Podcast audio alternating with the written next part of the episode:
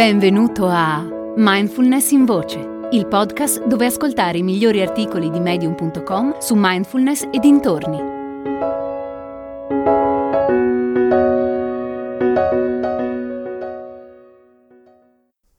Per una mindfulness essenziale di Randall J. Sokolov. Probabilmente non vi racconterò nulla che non sappiate già, almeno a un livello intuitivo inizio a pensare, e sono consapevole che è solo un pensiero, che il tipo di mindfulness che insegno e che pratico io stesso è una mindfulness essenziale. In un mondo dove la mindfulness sembra essere diventata una pratica per migliorare la produttività, esprimere appieno il proprio potenziale e sentirsi meno depressi, il modo in cui propongo la mindfulness sembra di un altro pianeta. Sono convinto che le suddette ragioni per praticare mindfulness siano più che valide e rappresentino un effetto collaterale intrinseco alla pratica, ma non colgono la vera essenza del mio approccio alla mindfulness. Non mi interessa necessariamente aiutare le persone a raggiungere l'illuminazione, a irradiare più amore e compassione o a evolvere spiritualmente. Peraltro mi rendo conto che questi sono aspetti fondamentali di qualsiasi percorso di mindfulness e di qualsiasi libro che tratti di mindfulness.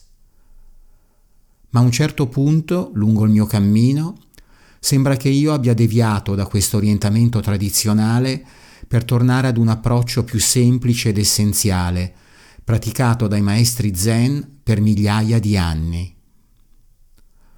Ciò che mi interessa è aiutare le persone a risvegliarsi dall'essere perennemente immerse nei pensieri, in modo che possano liberarsi da un così potente condizionamento emotivo e psicologico. Viviamo in un'epoca dove le persone sono assalite di continuo da pensieri su tutto ciò che devono fare e su ciò che di più terribile potrebbe succedere loro in ogni momento.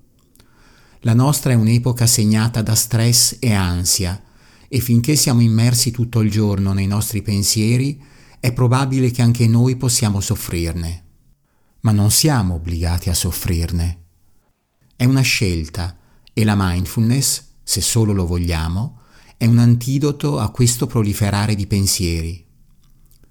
Per me la mindfulness è sempre stata una questione di riportare l'attenzione al momento presente e liberarmi dal continuo assalto dei pensieri. Per molto tempo ho posto resistenza. Ho fatto di tutto per continuare a identificarmi con i miei pensieri. Anche se mi facevano male, ero ancora legato a loro e non volevo rinunciarvi.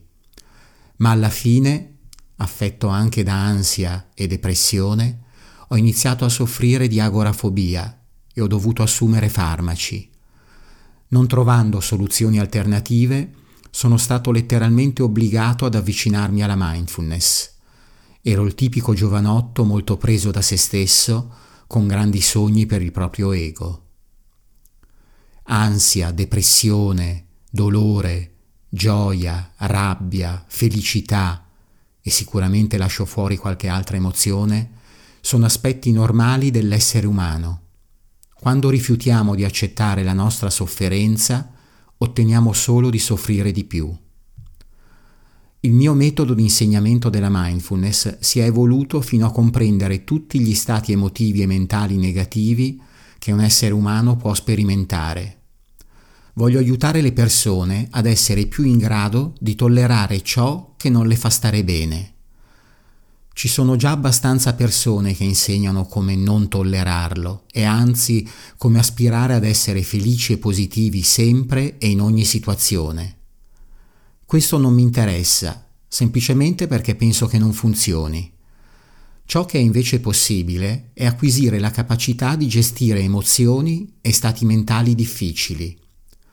Questo è il motivo per cui pratico e insegno mindfulness aiutare me stesso e gli altri a imparare come trovare calma, presenza e stabilità in qualsiasi condizione mentale e psicologica si trovino. La mindfulness che pratico non ha obblighi. Se sono arrabbiato e per nulla amorevole o compassionevole, lo accetto e rimango presente a ciò che c'è. Se sono depresso, lo accetto e mi impegno a rimanere presente.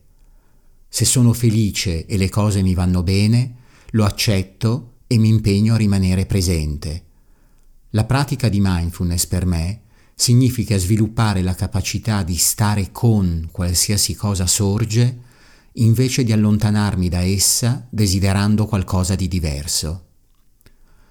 Rifiutare ciò che c'è è il modo più efficace che conosco per aumentare la sofferenza. Le nostre vite sono fragili, cristalli delicati, possono spezzarsi in qualsiasi momento. Nonostante le nostre vicissitudini e il nostro condizionamento, viviamo appieno la vita così com'è adesso, invece di cercare sempre di trasformarla in qualcosa di altro. Entriamoci dentro invece di scapparne via. Impariamo a stare nel momento presente e ad accettare qualsiasi cosa si presenta, respiro dopo respiro. Alla fine penso che questo sia un modo autentico di vivere e di trovare la nostra innata felicità. La felicità, intesa come un qualche stato di eccitazione o di esaltazione, non mi interessa tanto, la trovo un po' noiosa. La felicità, intesa come il risultato del rimanere radicati in se stessi, comunque vadano le cose, senza farci sconvolgere dalla miriade di avversità che possono capitarci, è per me più autentica e interessante. Invece di desiderare qualcosa di diverso da quello che sta accadendo qui e ora, ho scoperto che praticare mindfulness per essere presente in modo abile a quello che c'è è il metodo più diretto per coltivare calma e felicità. Qualcuno potrebbe definire questa pratica della mindfulness essenziale, antitradizionale o antispirituale. Non so. Personalmente la vedo come l'unica soluzione sensata alla natura imprevedibile, spesso difficile e incontrollabile dell'esistenza umana. Hai ascoltato Mindfulness in Voce, il podcast di Mindfulness Bergamo, www.mindfulnessbergamo.net.